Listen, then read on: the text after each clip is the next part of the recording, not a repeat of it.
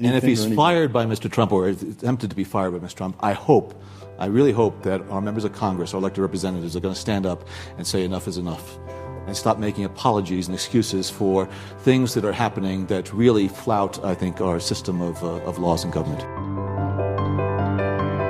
It's Aspen Ideas to Go. I'm Trisha Johnson. That's former CIA Director John Brennan. He's referring to special counsel Robert Mueller, who's leading an investigation into whether the Trump campaign coordinated with Russia during the 2016 election. Brennan served in the CIA for 25 years and did a four year stint as assistant to the president for Homeland Security and counterterrorism. He's featured in today's show. Aspen Ideas to Go is a weekly show that brings you compelling talks from the Aspen Institute. The Institute is a nonpartisan forum for values based leadership and the exchange of ideas. John Brennan joins former U.S. Director of Intelligence James Clapper for a conversation about pressing external and internal threats to the U.S. Clapper served as President Obama's principal intelligence advisor from 2010 to 2017. He also served in the U.S. Armed Forces. Clapper and Brennan spoke at the Aspen Security Forum. The forum gathers together top level government officials, security industry leaders, and academics. It's held in Aspen, Colorado. Wolf Blitzer is today's moderator. He anchors CNN's The Situation Room. Their conversation was held July 21st. Here's Wolf Blitzer. Let's begin, since I'm a news guy, uh, with some news of the day questions, and then we're going to back into some other substantive issues. And I'll start with you, General Clapper. Uh, the special counsel Robert Mueller uh, is now asking the White House to preserve all documents related to that June two, 2016 meeting over at Trump Tower in New York City uh, that included Donald Trump Jr., Jared Kushner, Paul Manafort, who was the Trump campaign chairman at the time, with a Russian lawyer. What does that tell you about the focus of this investigation now? The, the focus is, has been all along is uh, was there uh, was there collusion? Was there some kind of cooperation uh, between uh, the, the Trump campaign and uh, and the Russians? And I think that's all part of it. And having been on the myself, uh, as, as John, been on the receiving end of requests to preserve documents. Um, that's uh, all part of our system, and it's uh, you know to get at the truth uh, as much uh, and as much documentation that may or may bear on it, if there is any. Uh, so that to me is uh, consistent, and for this sort of thing, I think is kind of the standard thing you do. Director Brennan, what does it say to you? It says that Bob Mueller is doing his job. I don't think anybody can do that job better than Bob Mueller. He has the experience, and this was a counterintelligence investigation that started off last summer. And he's picking up now this effort and looking at what the Russians may have been doing, uh, to include with people uh, associated with the campaign. Uh, it, that type of preservation order, that type of request for documents, uh, is wholly consistent with what his mandate is. And it, it shows that there is a, a, diligence that is underway and a rigor that Bob Mueller and his team are going to get to the bottom of, of uh, this story. The Russian lawyer who was at that meeting, a woman by the name of Natalia Veselnitskaya, uh, she met with Donald Trump Jr., with Jared Kushner, with Paul Manafort. We are now learning, thanks to Reuters, that she has represented a military unit founded by the FSB, that's the successor Russian agency to the KG, KGB, for a, a, number of years. Uh, here's the question from an intelligence perspective, General. How risky was it uh, for these three Trump associates to meet with this woman during the campaign? Well, uh, understanding, uh, and I, guess I'm old school Cold War warrior and all that, so I have, uh, I'll just truth in advertising, great uh, suspicions about the Russians and what the, what they do, and a lot of this to me had uh, kind of the standard uh, textbook tradecraft, long employed by the Russians and or the Soviets, and now into in, into the Russians. So I don't find it surprising that these connections are, are trying to uh, are coming out. Um, it would have been a, a, really good idea maybe to have uh, vetted uh, whoever, whoever uh, they were uh, they were meeting with. Um, I think the the Russian objective here was one to um, explore, reconnoiter to see if there was interest in having such a discussion on uh, offering up, of course, uh, dirt on Hillary Clinton. And, uh, and somehow, you know, at least create the optic or the image of uh, at least ostensibly plausible deniability. And this is a typical uh, Soviet Russian uh, tradecraft to approach, to the soft approach. And if possible, to co opt and, all, and as John, and John has spoken to this previously in public about uh, whether people are, are uh, witting, the recipients of this are witting or not. Uh, may, maybe they aren't, and then, but that's how the that's kind of standard stuff uh, for the Russians. Director Brennan, how, how risky was it? Well, aside from risky, it was just profoundly baffling why three of the senior most members of a presidential campaign would jump at the opportunity to meet with individuals that were going to, according to what's been in the reports, provide information, uh, dirt information on Hillary Clinton that was coming from the Russian government. As Jim said, that's not something that you know you get engaged in personally. If they want to find out what was involved at all, uh, you send a minion, you send someone else. But uh, to go there with that, it just it raises a lot of questions. I think that's what the administration now is having to deal with: questions about what were the motives, what what what were people thinking at the time? Uh, they should have known a lot better. If they didn't, they shouldn't have been in those positions. Because, the, as Jim said, the Russians operate in a very, very cunning manner, and uh, they will take and exploit any opportunity they get. And uh, it seems as though some folks uh, swallow the bait. The Russian Foreign Minister Sergei Lavrov uh, has just said that the meetings that President Trump had with Russian President Putin that there may have been more than the meetings we, we all know about. Uh, what was your reaction, General Clapper, when you heard that they did, uh, Presidents Putin and Trump, have this previously undisclosed, rather lengthy meeting with only a Russian government interpreter present? From the intelligence point of view, what was your reaction? Well, I, it certainly raises uh, a red flag, raises con- a concern for me. Um, that's and it's you know dialoguing with with uh, uh, with any uh, opposite number head of state is is a good thing. And and yes, uh, I'm not a big fan of Putin, not a big fan of Russian, but it is it is important that there be dialogue. What really concerned me though is not having uh, a U.S. witness to it, and certainly uh, it's very dangerous not using a translator, his own translator. Why, why is that dangerous? Well First, uh, I've had a lot of engagements uh, over time with, as, as, John has, with uh, foreign uh, uh, interlocutors, foreign, uh, foreign colleagues. And if you don't have, for one, just you're not co- entirely confident unless it's a translator you know and whose loyalty you have no question about is not involved in this because otherwise there's apart from you know, the nefarious aspects are just the subtleties and nuances of language get involved here where you can completely miscommunicate. I spent two years in Korea with, uh, and, and, did a lot of that dialogue back and forth with the Koreans. And I, I found out later that what I had said did not get conveyed accurately at all using a, a Korean, a well intended uh, a, a Korean translator. I just cite that as one example.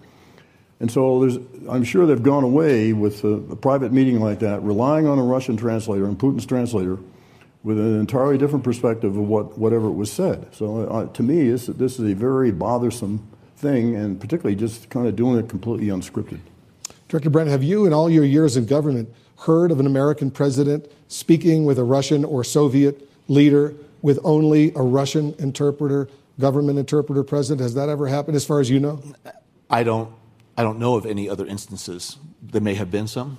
And it wouldn't be surprising if uh, a president pulls aside uh, the British Prime Minister, or in this instance, Angela Merkel or something, and had a one on one conversation. First of all, you don't have a translation issue, as Jim said, is very important. But for meeting with somebody like the Russian president in this environment right now, you want to make sure that in order to protect the U.S. and protect the president, you have someone there who has the record, of the conversation, and you can go back and make sure that, in fact, it was understood what was said. But to have this one off and rely on the Russian translator, and who knows what was said there, and quite frankly, I think there are concerns that sometimes uh, what uh, Mr. Trump says happens, uh, is not exactly what happens. Uh, and so you, uh, I'm not saying a translator would, you know, counter that, but I think it just raises again concerns about what else may be going on between Mr. Trump and Mr. Putin that is being held uh, behind either closed doors or um, outside of public view. After that uh, meeting, the meetings that the president had with uh, Putin in Hamburg at the G20 summit, uh, uh, the president said that they had su- suggested they talked about creating a joint U.S. Russian cyber security unit. Uh, later, the president seemed to back away from that. But now, the Russian government is saying that uh, those talks are underway. A special presidential envoy from the Russians uh, on cybersecurity uh, has been meeting with the Americans, and, quote, the talks are underway. Is that a good idea? Well, we've all tried to have our dialogues with the Russians. Um, I, I, certainly did when I first when I served as a DI director, and my first engagements with uh, Russian counterpart in, this 1992. And uh, what I found is for dialogue with them is a one-way street. Uh, you know, give us what you got, and they are not going to reciprocate, and they're not going to do anything that in any way uh, compromises them or gives us insight into what they're doing, and they will use it as an opportunity to gain in intelligence on us. So I, I am very skeptical about this. You agree? I've gotten burned many, many times by the Russians who would say one thing, promise one thing, and do the exact opposite. That said, I do think it's important for us to maintain the dialogue with uh, the Russians on counterterrorism. Mike Pompeo said that last night, fully agree.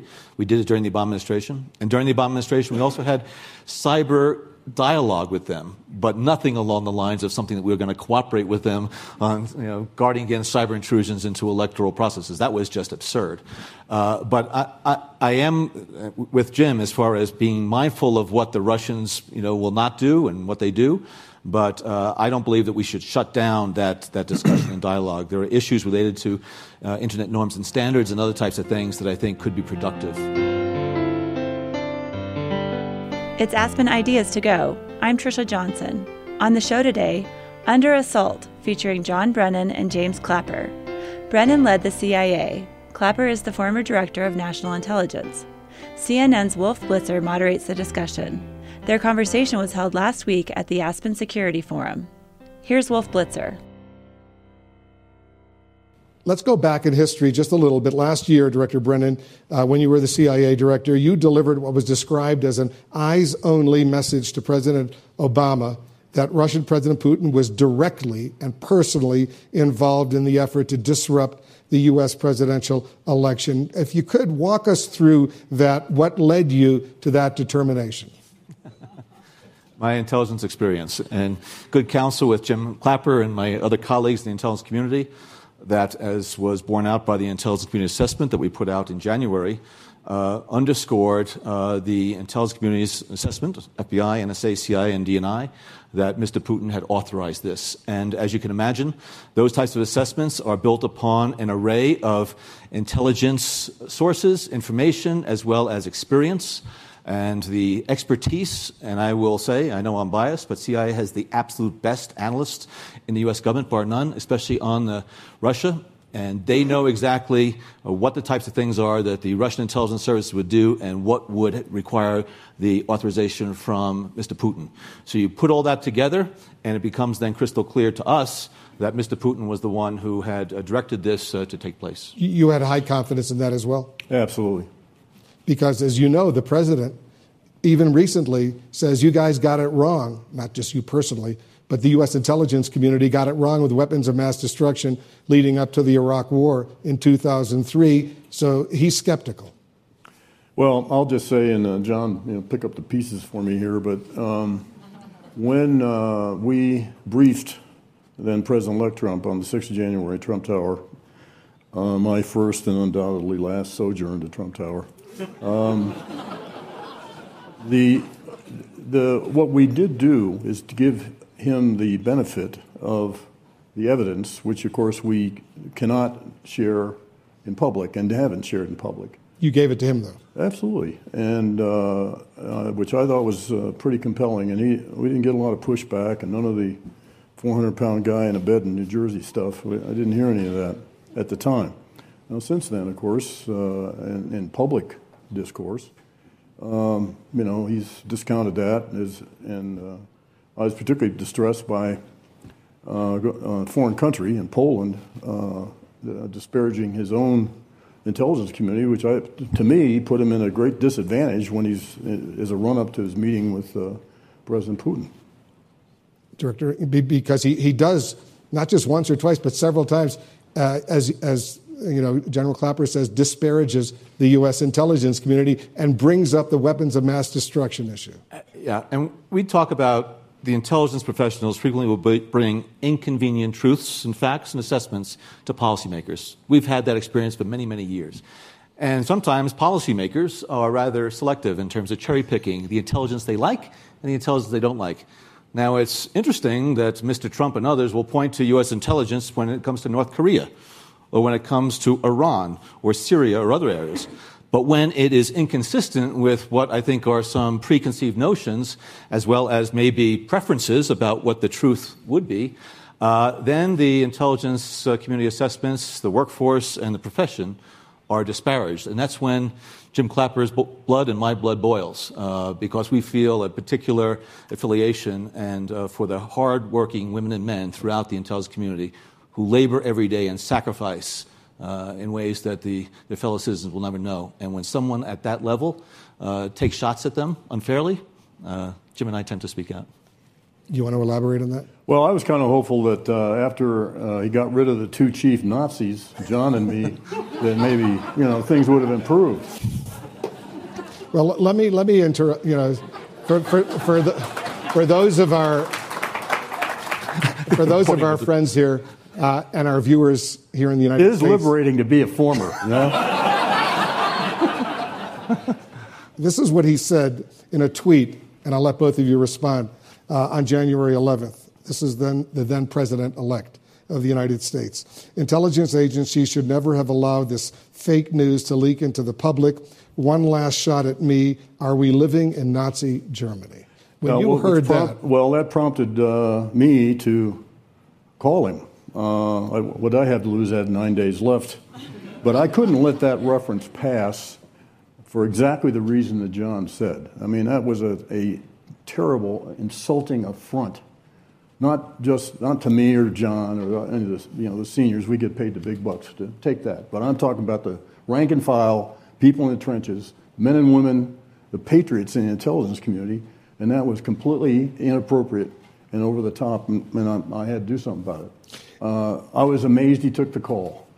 Uh, and I was actually hopeful uh, after that when I learned that the first place that he decided to visit after the inauguration was CIA. I thought, maybe I got through, naive me. And, you know, he was okay for a couple minutes, and then got off on, you know, the size of his crowd in the mall and all that. And uh, to me, having spent 34 years in the military, that would, would have been exactly the same had he gone out to the Tomb of the Unknown Soldier at Arlington and stood in front of that hallowed place and said the same thing. Um, and by the way, if John and I are being too subtle here, let us know.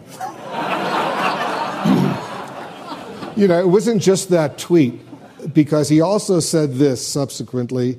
Uh, this is the, uh, the president elect uh, it was dis- disgraceful, disgraceful that the intelligence agencies allowed any information that turned out to be so false and fake. That's something that Nazi Germany would have done yeah. and did do. So it wasn't just once he was bringing up Nazi Germany, it was at least twice. Yeah, he was alleging and claiming that it was intelligence professionals that were leaking this information. He was ta- we were talking about that dossier that was unsubstantiated. Yeah, and we, on, on no basis and another point, as far as the continued disparagement of the profession and the workforce, what message does that send to people overseas when the United States has to go to our partners and allies and say, U.S. intelligence has this information or has this assessment and we're looking for their support? What does it say as far as, you know, when we have something about our adversaries that uh, our adversaries could say, well, that's U.S. intelligence. You already say that it's not worth, you know, the paper it's written on. And look at what happened in the Cuban Missile Crisis, how U.S. intelligence was so important, be able to have the stare down with the Russians. And over the course of our, our history, U.S. intelligence has provided policymakers what they need in order to push back against our adversaries as well as to get the support we need. And so these types of, of comments are just disgraceful, never should have happened, and uh, the people who, and the person who said that should be uh, ashamed of themselves. What was his reaction when you called him? Well, his reaction was uh, thanks, uh, but uh, he, you know, his, his, main interest, in, uh, and I think the reason he took the call was he wanted me to put out a statement rebutting uh, the contents of the dossier, which I couldn't and wouldn't do. Why? Kind of transactional. Why couldn't you do that? Hmm? Why couldn't you put out a statement? Well, I could. Uh, the point of the whole point of the dossier, by the way, was we felt an obligation to warn him, to, to alert him to the fact that it was out there. That was the whole point. Uh, we didn't, you know, and, and, and, some of the difficulties of the tradecraft issue here was uh, the inability to corroborate a lot of the second, third order uh, assets that were used to collect that information. So we did not include it as a formal part of our assessment because we didn't, uh, because of that reason. And that was the main point of, of, of the dossier, but it certainly wasn't in a, in a position to uh, uh, corroborate or not what, what was in it. The dossier wasn't used at all to undergird the analysis and the assessment, and Jim Comey presented it separately. Uh, so, you know, again, it wasn't an intelligence community document. You, you created, uh, convened a secret task force to deal with the Russian meddling in the U.S. Pres- presidential election, uh, but a former uh, senior Obama administration official widely quoted as saying that the administration choked and didn't do enough. Did you do enough with the information you had in telling the Russians not just to stop it, but issue some major retaliatory action given what you believed was Russian interference in the U.S. democratic process? Well, was that for me or John? Either one of you. Well, I'll start. Um, it's always easy to do the coulda, woulda, shouldas uh, after the fact. And and thinking back over my career, I've had other cases. I, I did Khobar Towers investigation. I did a, a Hasan shooting at Fort Hood. And one thing I've learned from doing things like that, uh, post event critiques, you can never, ever go back and recreate exactly contemporaneous environment that led people to make the decisions they made. I feel we did a lot. Yes, you could always say we should have done more earlier. Uh, I thought it was very important that the statement that Jeh Johnson and I put out on the 7th of October was uh, a fairly uh, direct uh, ascription done, done, done before attribution, done before uh, the, a month before the election. Unfortunately, that got overtaken by the uh, access, or excess Hollywood as I call it, revelation on the audio tape of then candidate Trump. And that, that, ha- that came out the very same day, so that emasculated what was really an important message to the American electorate. And, re- and the reason we felt so strongly about that is, you know, sitting on this and not allowing, uh, and not sharing to the extent, the maximum extent we could uh, uh, with, the, with the public. Uh, I think John has pointed out, and, right, and, rightfully so, we, we did see reconnoitering, if I can call that, in, uh, in the voter registration systems of, some, of at least 21 states. I think it got up as high as 39. You might wonder what they had planned to do about that. John spoke to his opposite number, President Obama, uh, pretty t- terse exchange with Putin about cutting it out. And of course, we did do the sanctions on the 29th of uh, December, uh, which I always considered a good first step. And, and we were all hopeful that the next administration would pick that up and follow up on, on those on the measures we took. John? I thought Avril Haines did an excellent job this morning articulating the different types of things we were doing to try to protect the electoral infrastructure in the United States, and Jeh Johnson, Homeland Security, working with state and local officials.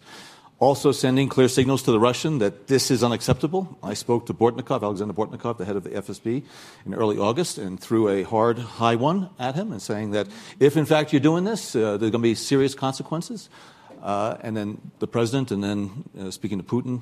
Uh, we also then were preparing for what we could do uh, to retaliate uh, against them. But don't forget, we're in the middle of a rather you know, contentious election. Uh, and we were trying to monitor what the Russians were planning and doing because we wanted to keep a sense of what it was that we needed to frustrate and thwart. Uh, and you know, people have criticized us uh, and the Obama administration for not coming out more forcefully and saying it. Now, if, if, President Obama would beat his chest and say the Russians are trying to get Mr. Trump elected, I don't think that would have went over well in many areas because he is the head of the Democratic Party. So trying to balance this and trying to prevent the Russians from doing what they were trying to achieve, and I do think a number of things we did made the Russians take a pause and not do all the things that they could have done. But, One other point I would add is the, another thing that that uh, weighed on us a bit was if we make a big thing of this, making a big thing, uh, the president uh, making a primetime address at something, a television address to the nation about it, would that only serve to uh, hype, magnify, or amplify what the Russians were doing or dignify it? And there was the concern, of course, about putting a hand on the scale uh, uh, that if such, such a statement would put the hand on the scale in favor of Hillary Clinton as opposed to Donald Trump. But the argument has been made you guys didn't do more because you simply assumed Hillary Clinton was going to be elected uh, and then the country would move on. You've heard that. I've heard it. Yeah, I've read it. Yeah. yeah. As intelligence professionals, we had a job to do we had to continue to monitor what the Russians were doing and how we could stop them and frustrate them, bringing things to policymakers. I brought it to the Gang of Eight right away. We kept the Congress informed. There was uh, ongoing interaction with the senior most levels of the government. But also remember, this is a counterintelligence investigation. We were trying to find out who the Russians might have been working with within the United States in order to realize their ends. So there were a lot of sensitivities to this. And and one of the things I hope that the uh, intelligence committees in both the Senate and the House do is take a look at what happened. We had to figure all this out. There was no playbook for this. What do you do as far as public announcements? What do you do as far as congressional notifications? What do you do as far as pushing back against adversaries? One of the things I've recommended to the Senate Intelligence Committee is that maybe there should be a requirement in the future that before all presidential and congressional elections, 120 days before, the director of national intelligence and the director of the FBI should say exactly what's the state of cyber intrusions that are designed to compromise the integrity of the electoral system. I think that will help in terms of making sure that there's going to be a rigor and a process in order to deal with what I think is going to be a phenomenon that we're going to be facing. Uh, and another benefit of doing that uh, is that it would no longer be a matter of discussion, it would be, simply be mandatory. If the intelligence community, law enforcement community detected evidence of any interference whatsoever that would mandatorily be a, be a law that required that to be reported rather than getting involved in these arguments about the politics and trying to keep things bipartisan and doing all these kind of things and not putting your hand on the scale, not amping up or not, or not doing this. And as John said, this is new territory, new uh, uncharted uh, seas here that we were trying to navigate. And you can fault fault us all, I guess, at, uh, again, in the coulda, woulda, shoulda department. I think we did pretty damn well. And I think a lot of that is due to the tremendous leadership of Jim Clapper, who is the epitome, for me, of a director of national intelligence who has the breadth of experience, the wealth of knowledge, as well as just the ability to engage with the executive branch, legislative branch, and others. And I think in a very difficult period of time, we were able to do whatever we could. Uh, in, in the manner that uh, we thought was most appropriate. You said. Uh, you said that there was evidence that the Russians were uh, also fooling around in various states. Right. Uh, was, is there any evidence that even one ballot was changed as a result of that? So I'm glad you asked that question. You thanks for the questions, we like to say on the Hill. Um, very important uh, distinction here. Uh, we saw no evidence, evidence from our sources of messing with voter tallies, which we made clear in both the classified and the unclassified version of our report that we put out to the public on the 6th of January. Uh, we had no way, we had no, not the authority, the expertise, the capability, anything to gauge whether that had, what the Russian interference had any impact on the election at all. That's not a charter for uh, something for the uh, intelligence community to do.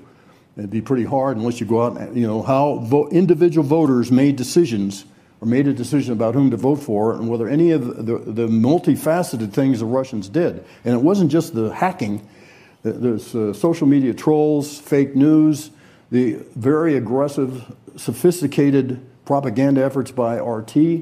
The totality of this and what impact that actually had on the election, we had no way of gauging that. You want to add anything? No. The, you, you spoke earlier about your blood boiling.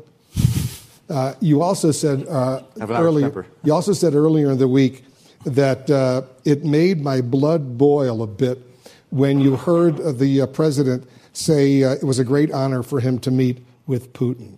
Would you like to elaborate? Well, this was in the just the uh, photo op, basically before Mr. Putin and Mr. Trump had their their meeting and exchanging pleasantries, which is fine. You do that. But then when I saw Mr. Trump lean over and say to Mr. Putin, "It's a great honor to meet you," and this is Mr. Putin who assaulted one of the foundational pillars of our democracy, our electoral system, that invaded Ukraine, annexed Crimea, that has suppressed and repressed political opponents in Russia and has caused the deaths of many of them, to say up front, person who supposedly knows the art of the deal, I thought it was a very, very bad negotiating tactic. And so I felt as though it was not the honorable thing to say. I served for six presidents and had tremendous respect for all of them in terms of trying to do what's right for this country. I think Jim served for 25, 26 presidents. Is that right? It was tough with U.S. Grant. Yeah. but and I disagreed with some of the policies, but I was an intelligence professional. But I must say that uh, there are disappointments that I see in terms of what Mr. Trump is doing on the international stage that I think does uh, pose a serious uh, question about uh, how he is keeping safe our national security. I will say, um, you know, actually speaking like this, especially speaking publicly, is is actually kind of painful for me. I've I've served uh, every president in, in the trenches of intelligence ever since, and including John F. Kennedy. I've been a political appointee in, in both Republican and Democratic administrations.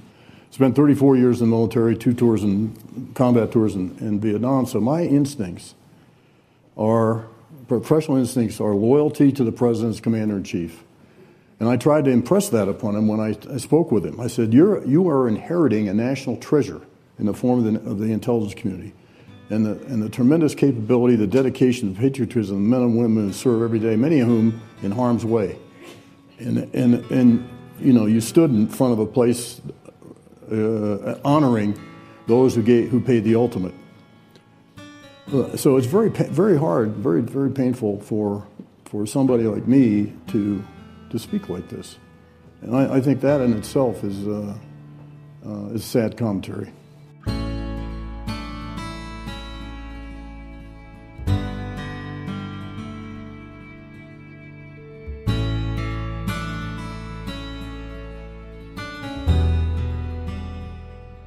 You're listening to Aspen Ideas to Go. Today's conversation was held on stage at the Aspen Security Forum. The forum is a gathering of top level government officials, security industry leaders, and academics. Two former leaders in the U.S. intelligence community, John Brennan and James Clapper, are assessing today's most pressing external and internal threats to national security.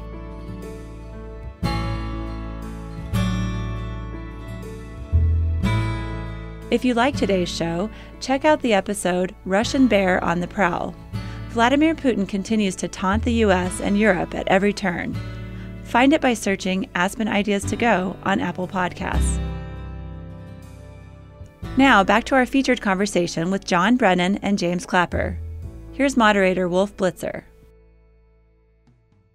Director Brennan, uh, the president's son in law and senior advisor Jared Kushner failed to disclose several meetings with Russians and others for that purpose. He's now corrected the records. Uh, some have suggested he should have his security clearances at least suspended, if not revoked. Uh, how do you feel about that? Well, he's had obligations to report uh, those meetings. Uh, whether or not he either misunderstood the questions or had forgotten, I, I don't know, and I don't want to pass judgment on, on that. Uh, but that's the type of thing that if there was somebody in CIA that, that did not disclose those things, you would review it and you would, you would talk to the person and try to then adjudicate it. And depending upon the seriousness, you might separate them from uh, access to classified information or not. But uh, you know, it raises questions about what was the motivation behind, or was there a motivation behind not disclosing it, or was it an oversight? Again, I don't want to prejudge it. General? I don't think to add that. That's, I, I agree with what John said. You, you don't see a problem there? With what? That he didn't disclose all those meetings? Well, yeah, I do see a problem with it. Uh, I'm not just concurring with what John said. I think at a minimum, you'd, uh, if, if it were just a, you know, employee in the workforce, you would at least suspend the clearance until you, you've had the opportunity to investigate and adjudicate what the circumstances were. I mean, some of these failures, uh, you know, are, memory failures or I, I, forgot, whatever. Okay, you have to allow for that. But I, I do think uh, the appropriate thing here is take a pause and, and, uh, and at least suspend a clearance until you've had the opportunity to investigate and then, and then decide whether the clearance should be restored or not. Director Brennan, you, you said, uh, used the word, a tough word, uh, during your testimony, treason. Uh, explain what you were referring to. I was asked a question, I forget who, on the House Intelligence Committee about Soviet intelligence uh, MO activities. And I, I was talking about how they cultivate relationships. And frequently, uh, they will do it under the guise of some other cover, whether it be business, you know, commercial, or you know, diplomatic, whatever. And they try to establish a rapport with an individual. And uh, sometimes people will cooperate with them. It may not even be a Russian, might be something else. And then they get individuals to go beyond what they should in terms of either what they discuss or maybe documents they share. And the Russians do that not just with you know, U.S. government uh, targets, but also in business, uh, going after intellectual property rights and other things. And uh, a, a, person frequently will be fooled then by the Russian overtures, and they get down a path, and all of a sudden they have this relationship with this individual that has gone beyond what was appropriate for their position. And so I was trying to explain that people will sometimes go down that treasonous path. It doesn't mean that they commit treason. It's just that they're along that line, and uh, thankfully, and the, the, smart people, when they realize that, they say, oh, wait a minute, I need to report this to the authorities of my agency or to the FBI or whatever else. But some will just continue along it. And I think that's what the FBI investigation is looking at who was going along that path wittingly or unwittingly, and, and what they might have done to compromise the security of this country as well as to violate uh, U.S. law. How vulnerable is the U.S. right now to Russian cyber attacks going ahead in future elections? Well, uh, I think we have a. I think we have a. We have a problem here. Uh, there's a real concern on, uh, and, and, and believe me, uh, the Russians are not going to just do this as a one-off. They are going to be emboldened now to push the envelope even further. Uh, for them, this is a, an asymmetric weapon they can use to undermine us and undermine our, our the foundations of our system. So they're going to they're to be back uh, election, and, and next time they don't care. It could be the Republicans next time. Uh, that's why this is, and this to me is the big story here, and what, and and, and the thing that the, the, as a nation we should be concerned about. I don't care if Democrat, Republican, it doesn't make any difference. We need to defend ourselves against these assaults on our on our system. Now, I I was frankly taken aback during the course of the run up here when we were starting to see the, this activity, the pushback that Jeh Johnson got when he engaged with uh, state uh, election officials about, hey, we don't want any help from the feds. Uh, and so that attitude has got to be overcome. And the, the, and the, uh, voting apparatus uh, writ large in this country needs to be a part of the critical infrastructure and the, and the protections that, the, that that entails. Uh, Russian interference in our election or others' interference in our election really has two principal dimensions.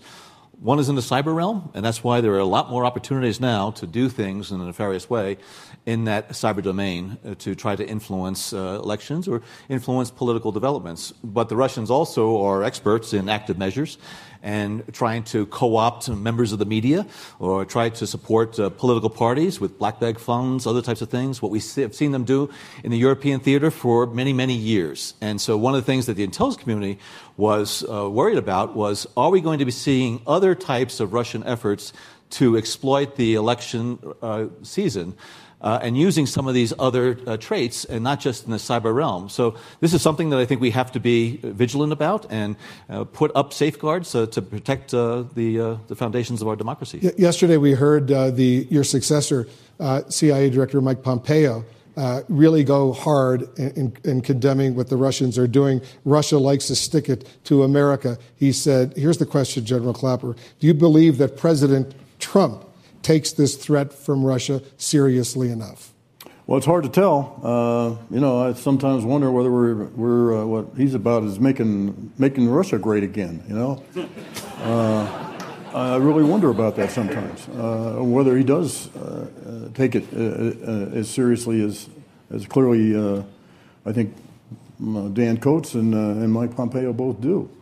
And that, that's, a, that's a real concern. now, again, truth in advertising, long history of, with the Russians, none of which has been positive. So maybe I'm not the most objective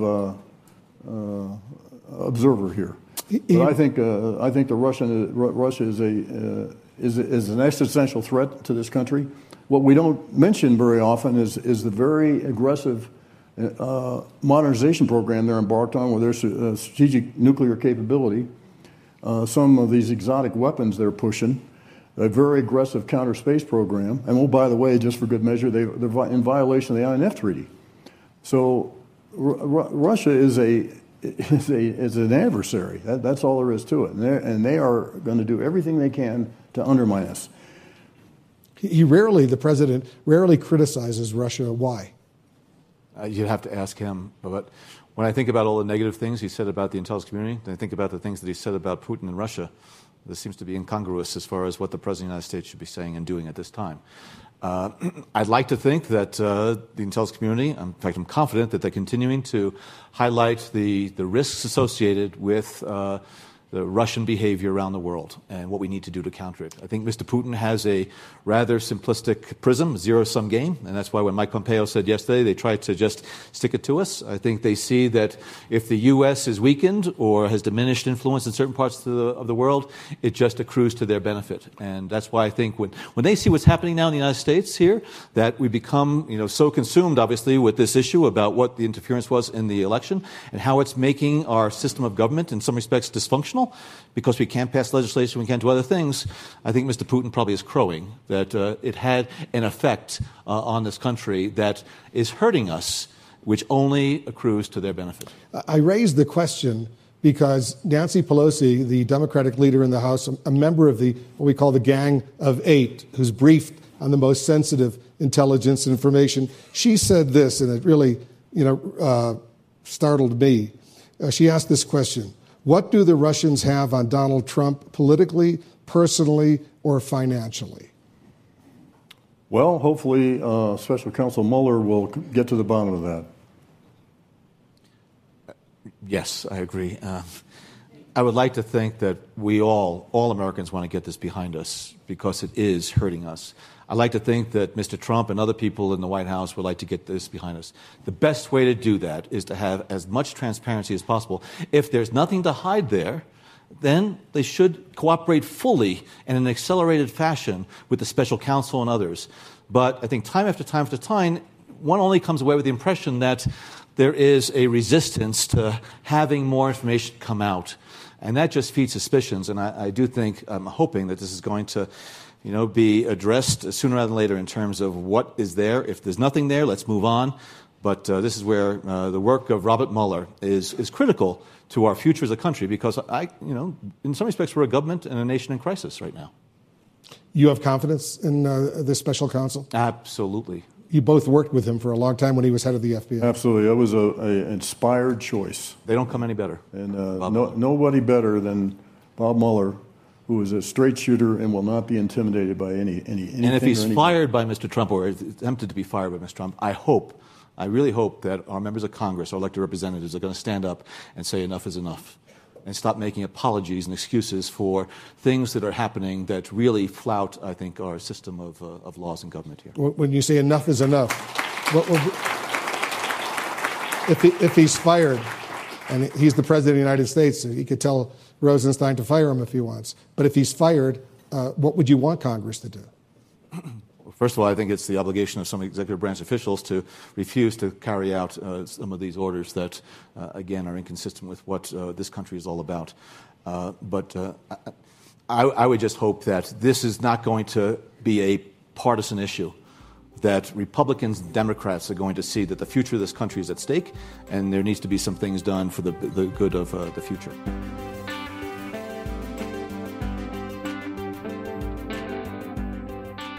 You're listening to Aspen Ideas to Go. I'm Trisha Johnson. Today's episode, Under Assault, features John Brennan, James Clapper, and Wolf Blitzer. Brennan directed the CIA and served as President Obama's Deputy National Security Advisor. James Clapper is the former Director of National Intelligence and a retired Lieutenant General in the Air Force. Wolf Blitzer anchors The Situation Room on CNN.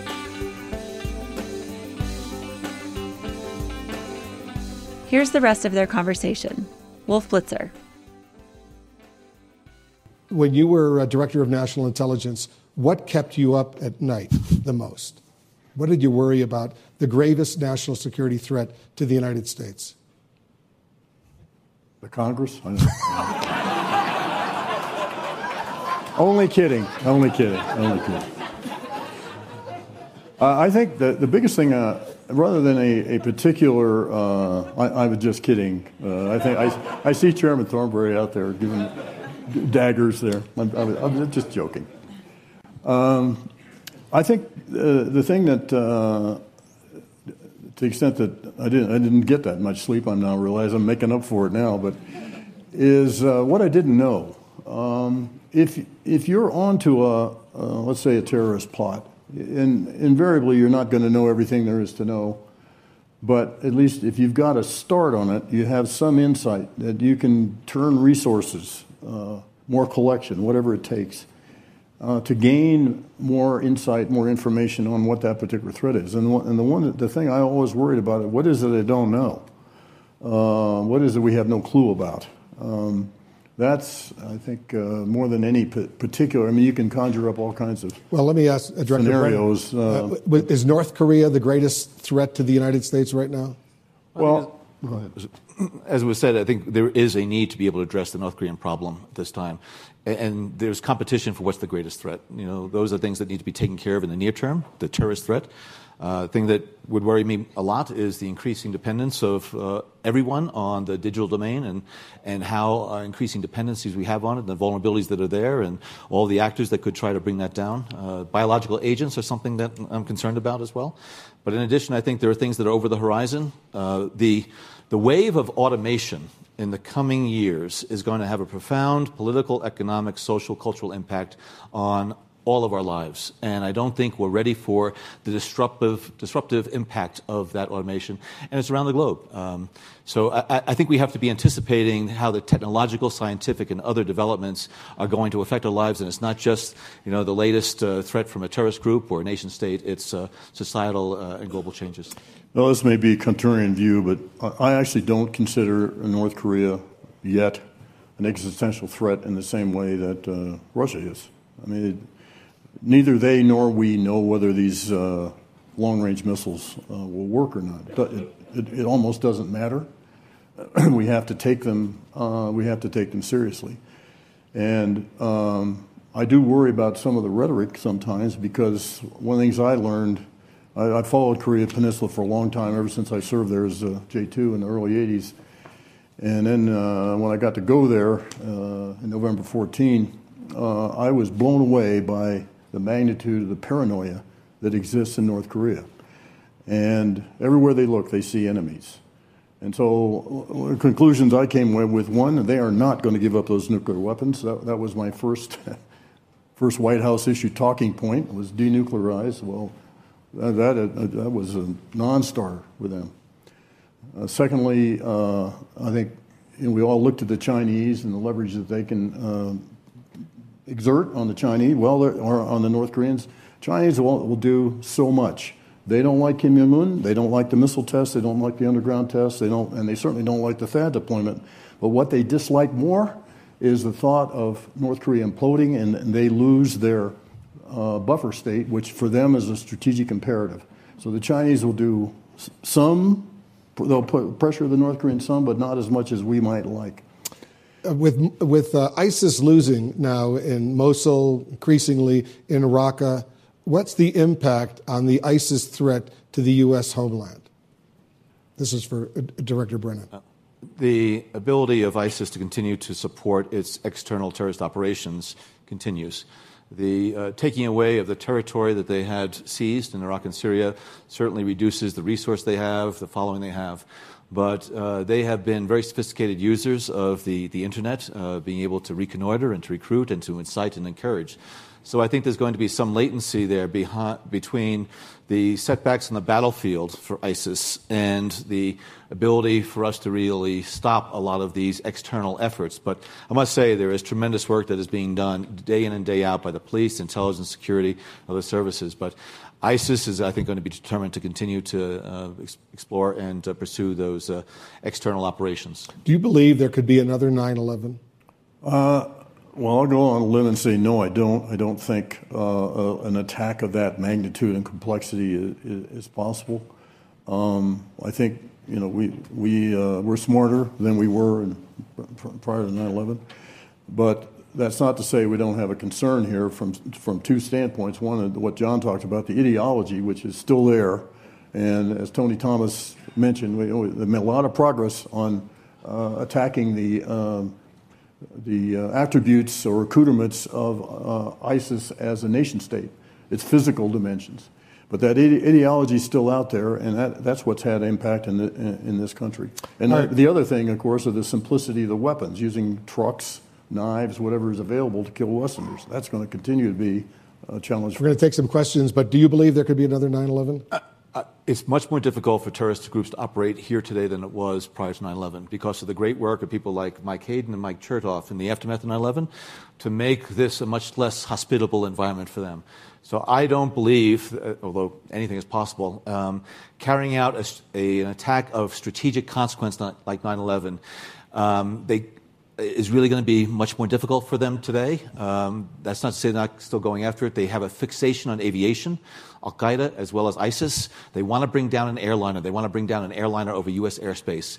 But because of the great work that has been done, the, the safeguards have been put in place, the prophylactic measures, uh, I, I, think that this country has a lot to be proud of. what startled me here in Aspen is the Secretary of Homeland Security, General Kelly saying that they are developing these new technologies for these laptops to get through security at airports. And if, if they blow it up at 35,000 feet, uh, it's going to blow up that plane.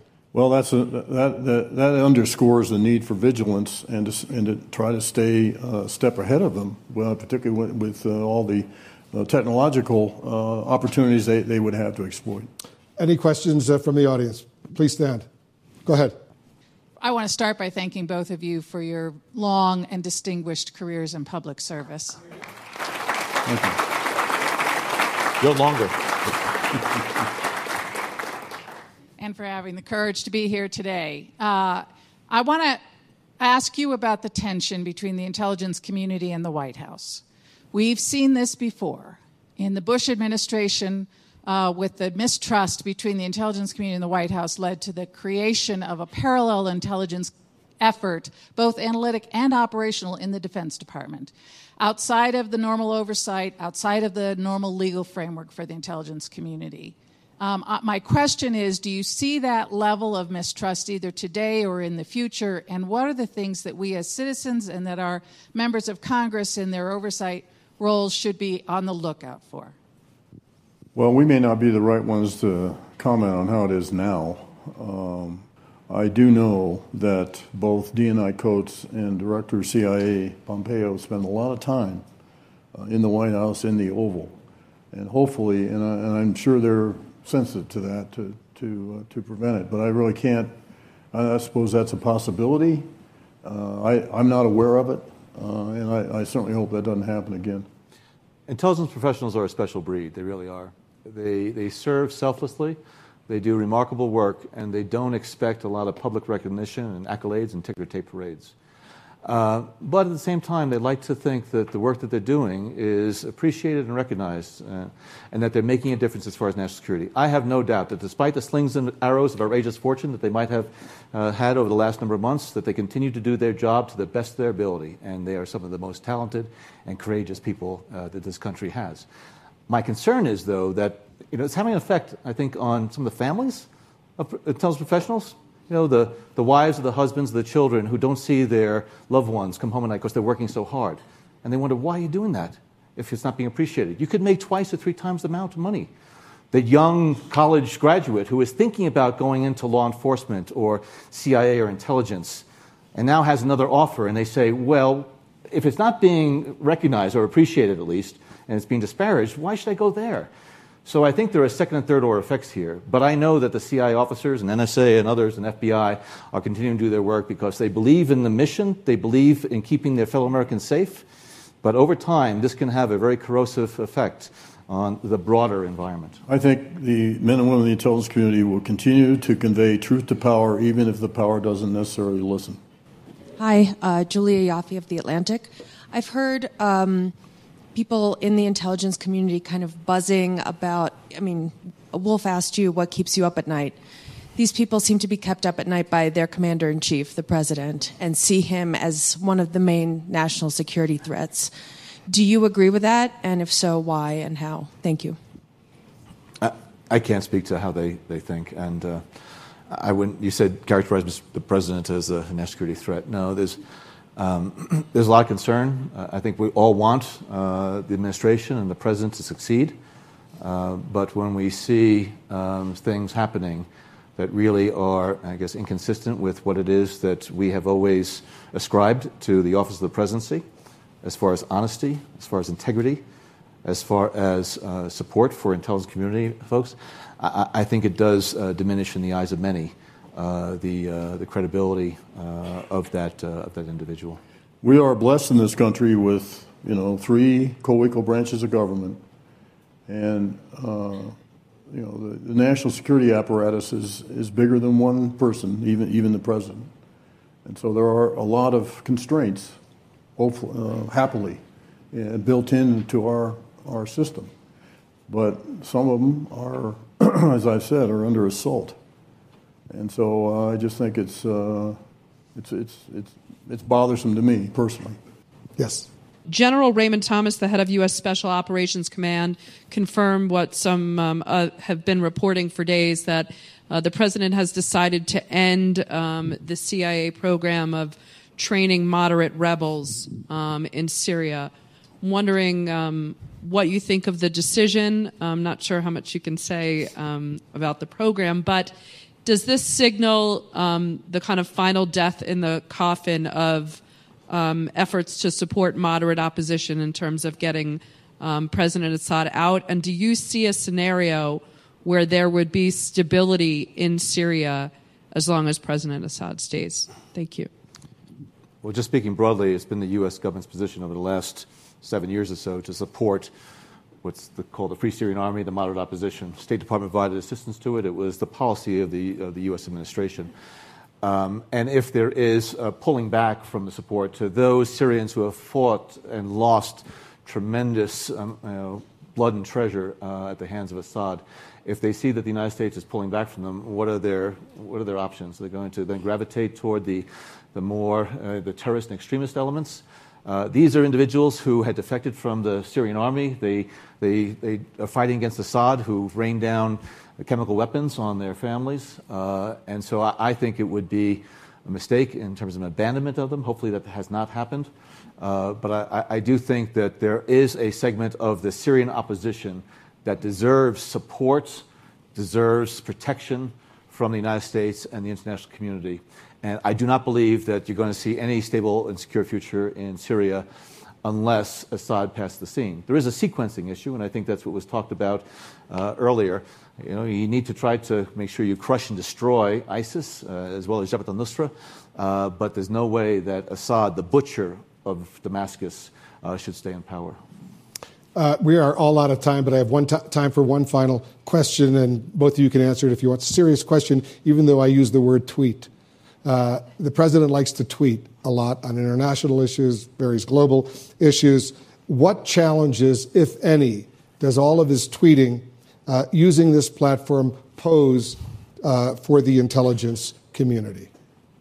Well, I think the practice of it is, is itself uh, opens up the possibility as a, you know a, a counterintelligence uh, vulnerability, and I do think it kind of wreaks havoc on the government trying to stay up with, uh, uh, you know, with with the tweeting. And I also am beginning to believe that uh, more and more people are getting jaded to it. You know, it's it's more for uh, comic uh, comic relief than, than, than a serious thing, which is which is bad. Um, I got a tweet uh, after Sally Yates and I testified before the Senate Judiciary Committee, and and the president said we choked. And, you know, if President Obama had said to me after a congressional hearing, you choked, I'd have been devastated. But this one, I didn't care. on, on, a, on a related point, over the course of my professional career, I had a lot of beefs with the, the press, journalists, and the media. There were things that I thought misrepresented what the facts were, and I had some lively and animated conversations and either even raised voices. But part of what the intelligence community's mission was was to make sure that this great country can have a free and open press. And uh, it's something that we have fought for and many people have died for. And uh, the effort to delegitimize the press and the media, since so many of you here represent it, is something that we should not ever allow. And I know that uh, as Americans, we're not going to allow that effort because that is the, the beacon, that is one of the real foundational pillars of, of our free, open, uh, and democratic society, is to make sure that the American people can hear from those who have a responsibility, professional responsibility, to, to call it like you see it. And so uh, I just want to be able to say thank you for keeping up uh, this effort and this fight. Uh, because uh, I think a lot of uh, our country's future depends on your ability to do your job and do it well to the best of your professional standards. So thank you. Thank you. Let's give them a big round of applause. Thank you very much. John Brennan led the Central Intelligence Agency. James Clapper is the former Director of National Intelligence. Wolf Blitzer is the anchor of CNN's The Situation Room. Their conversation was held July 21st at the Aspen Security Forum. Make sure to subscribe to Aspen Ideas to Go on Apple Podcasts or your favorite podcast app. Follow the Aspen Institute year round on Twitter and Facebook at Aspen Institute. Today's show was produced by Marci Krivonen and me and recorded by our team at the Aspen Institute. I'm Trisha Johnson. Thanks for joining me.